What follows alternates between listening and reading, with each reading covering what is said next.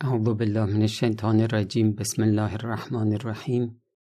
الحمد لله رب العالمین و صلی الله علی محمد و آله الطاهرین. صحبت درباره خشم و عصبانیت بود. از بدترین بیماری های اخلاقی خشم و عصبانیت. چرا؟ چون که خشم و عصبانیت موجب میشه که انسان دست به هر جنایتی بزنه. حتی مرتکب قتل بشه. موجب میشه انسان حداقل در زمانی که در اوج عصبانیته عقلش مختل بشه. دیگه کارکرد درستی نداشته باشه. گفتیم موجب میشه دین و ایمان انسان نابود بشه. عیبهای پنهان انسان آشکار بشه. عاقبت آدم عصبانی هم که جهنم و هلاکته. از این طرف کسایی که کنترل کنن خشم خودشون رو عصبانیت خودشون رو. همونطوری که گفتیم عصبانی شدن کلید همه شر هاست کنترل عصبانیت کلید همه خیرات. روایات در این باره انقدر عجیبه که آدم کنترل بکنه عصبانیتش رو و این همه خدا بهش مقام بده. از امام صادق علیه السلام نقل شده از فرمودن که جا اعرابیون الی رسول الله صلی الله علیه و آله. یه شخص بیابانگرد. اومد خدمت پیامبر.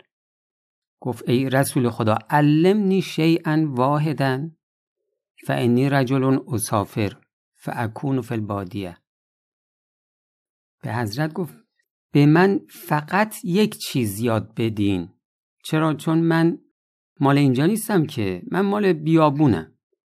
گاهی میام اینجا دیگه پیدام نمیشه. میرم مدت ها پس یه چیزی به من یاد بدین. مختصر باشه و استفادهش هم خیلی زیاد باشه. حضرت فرمودن که لا تغذب و سلام همین. حضرت فرمودن که عصبانی نشو. همین یک کلمه. و سر حل اعرابی اون شخص بیابانگردم گفت خب حالا این.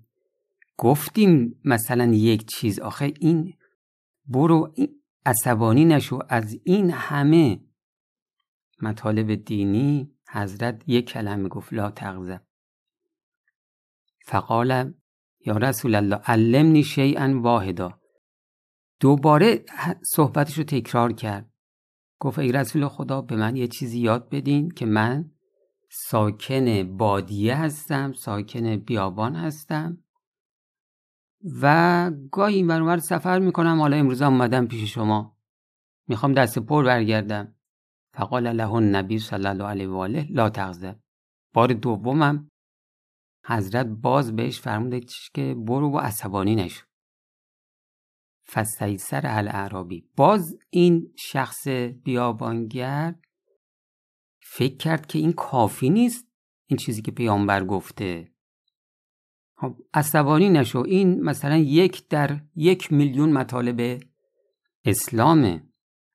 یه چیزی باشه که همه خوبی ها رو در بر بگیره این تو این تغذب نیست. تصور اعرابی چه بسا اینطوری بوده. فرجع فعاد سوال دوباره بار سوم. سوالش رو تکرار کرد. پیامبرم همون جوابو داد. خب پیامبر حالا سه بار بهش گفته لا تغذب این سه بار سوال کرده. پیامبرم همین. فرجع الرجل الی نفسه. تو خودش فرو رفت. و قال لا اسأل عن شیء بعد هذا. نه دیگه من سوال نمی کنم انی وجدته قد نصحنی. اون برای من واقعا خیرخواهی کرده پیامبر. و حذرنی. منو پرهیز داده. لعلا افتریه. هین اغذب منو پرهیز داده از چی؟ که دروغ نگم اون موقع که عصبانی میشم. آدم نکشم اون موقع که عصبانی میشم. دقت کردی؟ از این حدیث معلوم میشه که این شخص بیابانگرد فهمیده بود که همه بدی ها پشت همین عصبانیته. وقتی پیامبر بهش گفته که عصبانی نشو انگار گفته دروغ نگو آدم نکش غیبت نکن ربا نخور ظلم نکن. خب ما خدمتون عرض کردیم دیگه. کلید تمام بدی ها عصبانیت یعنی آدم عصبانی دست به هر جنایتی می‌زنه. خب وقتی شما عصبانیت رو کنترل کنی یعنی چی؟ یعنی تمام بدی ها تمام جنایت ها رو گذاشتی کنار. ببین آدم با یه تیر صد نشون می‌زنه. باز در یک روایت مردی از حضرت رضا علیه السلام درخواست کرد که بهش حضرت چیزی تعلیم کنه که با اون چیز خیر دنیا و آخرت نصیبش بشه و اون چیز مفصل نباشه. عجب آدمای زرنگی بودن سابقا. یه چیزی که خیر دنیا و آخرت درش باشه مفصلم نباشه. حضرت رضا فرمودن عصبانی نشو. همین یه جمله. به نظرم بازی یه روایت دیگه هم به همین شکل هست. خب این روایت از حضرت رضاست. عصبانی نشو. شما برادر من خواهر من گاهی سالی یه بار سالی دو بار سالی سه بار میرید زیارت حضرت رضا علیه السلام. من از یکی از دوستان پرسیدم گفت گاهی سالی 17 بار میرم مشهد. خب زیارت رفتن که مستحب قطعا اما اطاعت از فرمان حضرت واجبه.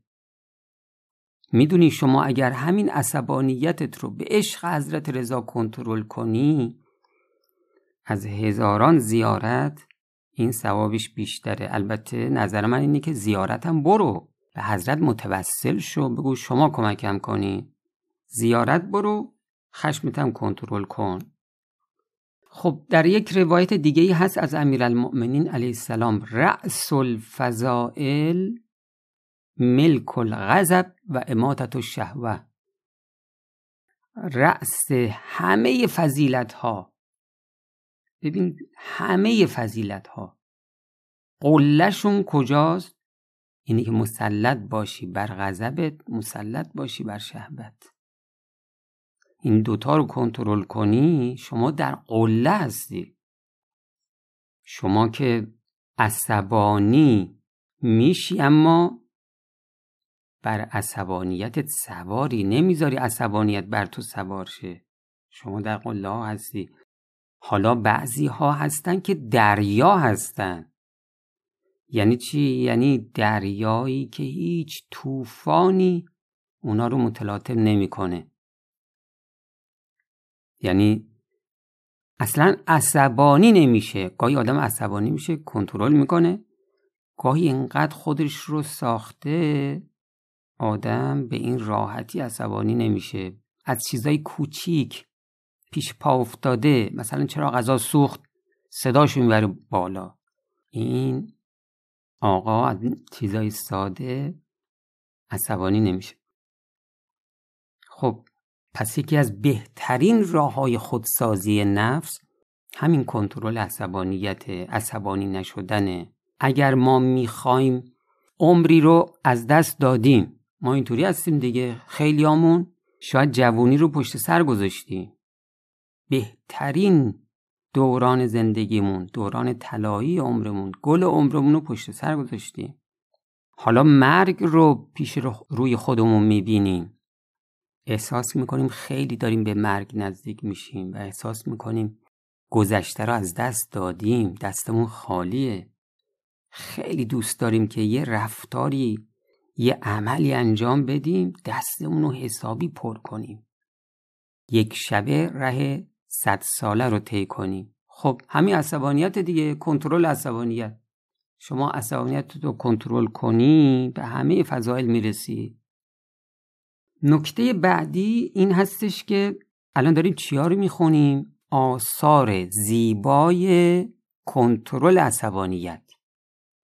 گفتیم کلید همه خیرات الان هم گفتیم رأس همه فضیلت هاست و الان می‌خوایم نکته سوم بگیم که راه نجات از خشم خدا اینی که شما هم خشم نداشته باشید. روز قیامت آدم به خصوص خشم خدا رو آدم می‌بینه و تو روایت بود دیگه که خشم خدا از هر چیزی سخت داره اگر می‌خوای گرفتار خشم خدا نشید در روایت اومده که خب تو هم به بندگان خدا خشم نداشته باش عصبانی نشو. قبلا روایتی رو براتون خوندیم. حواریون به عیسی علیه السلام گفتن ما چگونه خود رو از خشم خشم خدا حفظ کنیم؟ حضرت فرمودن که خب شما خشکین نشین. تو عصبانی نشو. تا خدا هم نسبت به تو عصبانی نشه. تو رحم کن تا خدا به تو رحم کنه. آزار نده تا خدا آزارت نده. و سئل علیه السلام ما یبعد من غضب الله تعالی قال لا تغضب. از پیامبر خدا صلی الله علیه و آله و سلم پرسیدن چه چیز ما رو از خشم خدا دور می‌کنه؟ فرمودن که اینکه شما هم خشم نداشته باشید. امام باقر علیه السلام فرمودن مکتوب فی التورات فیما ناجل الله عز وجل به موسی علیه السلام؟ یا موسی امسک غضبک امن ملک تو که علی اکف اکف انکه غضبی؟ خداوند به حضرت موسی فرمود که تو اجتناب کن از عصبانی شدن نسبت به کسی که برش مسلط هستی تا منم. نسبت به تو عصبانی نشم.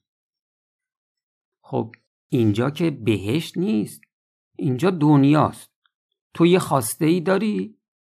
یه نفر دیگه هم همون خواسته رو داره.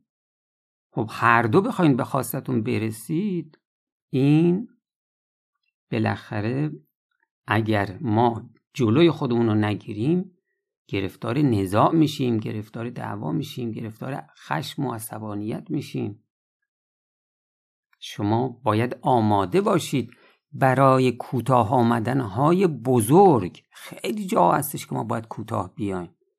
و الا تو دنیا که نمی‌تونیم زندگی کنیم. زود سکته می‌کنیم میمیریم. شما پدر من مادر من بسیاری از عصبانیت هات نسبت به فرزندت بیجاست. خدا می‌خواد شما تو خونه خودتو کنترل کنی قوی بشی از نظر نفسانی از نظر روحی. عامل عصبانیت اومده اما شما خودتو کنترل کن. قوی بشو تا بتون تو دنیای امروز زندگی کنی. توی آخرت هم در بالاترین مقامات باشی. شما آقا و خانوم. بیشتر عصبانیت هاتون نسبت به همسرتون بیجاست. هر کدومتون می‌تونستین کوتاه بیاین. ما شنیدیم دیدیم. گاهی بر اثر یک چیز کوچولو از هم طلاق می‌گیرن.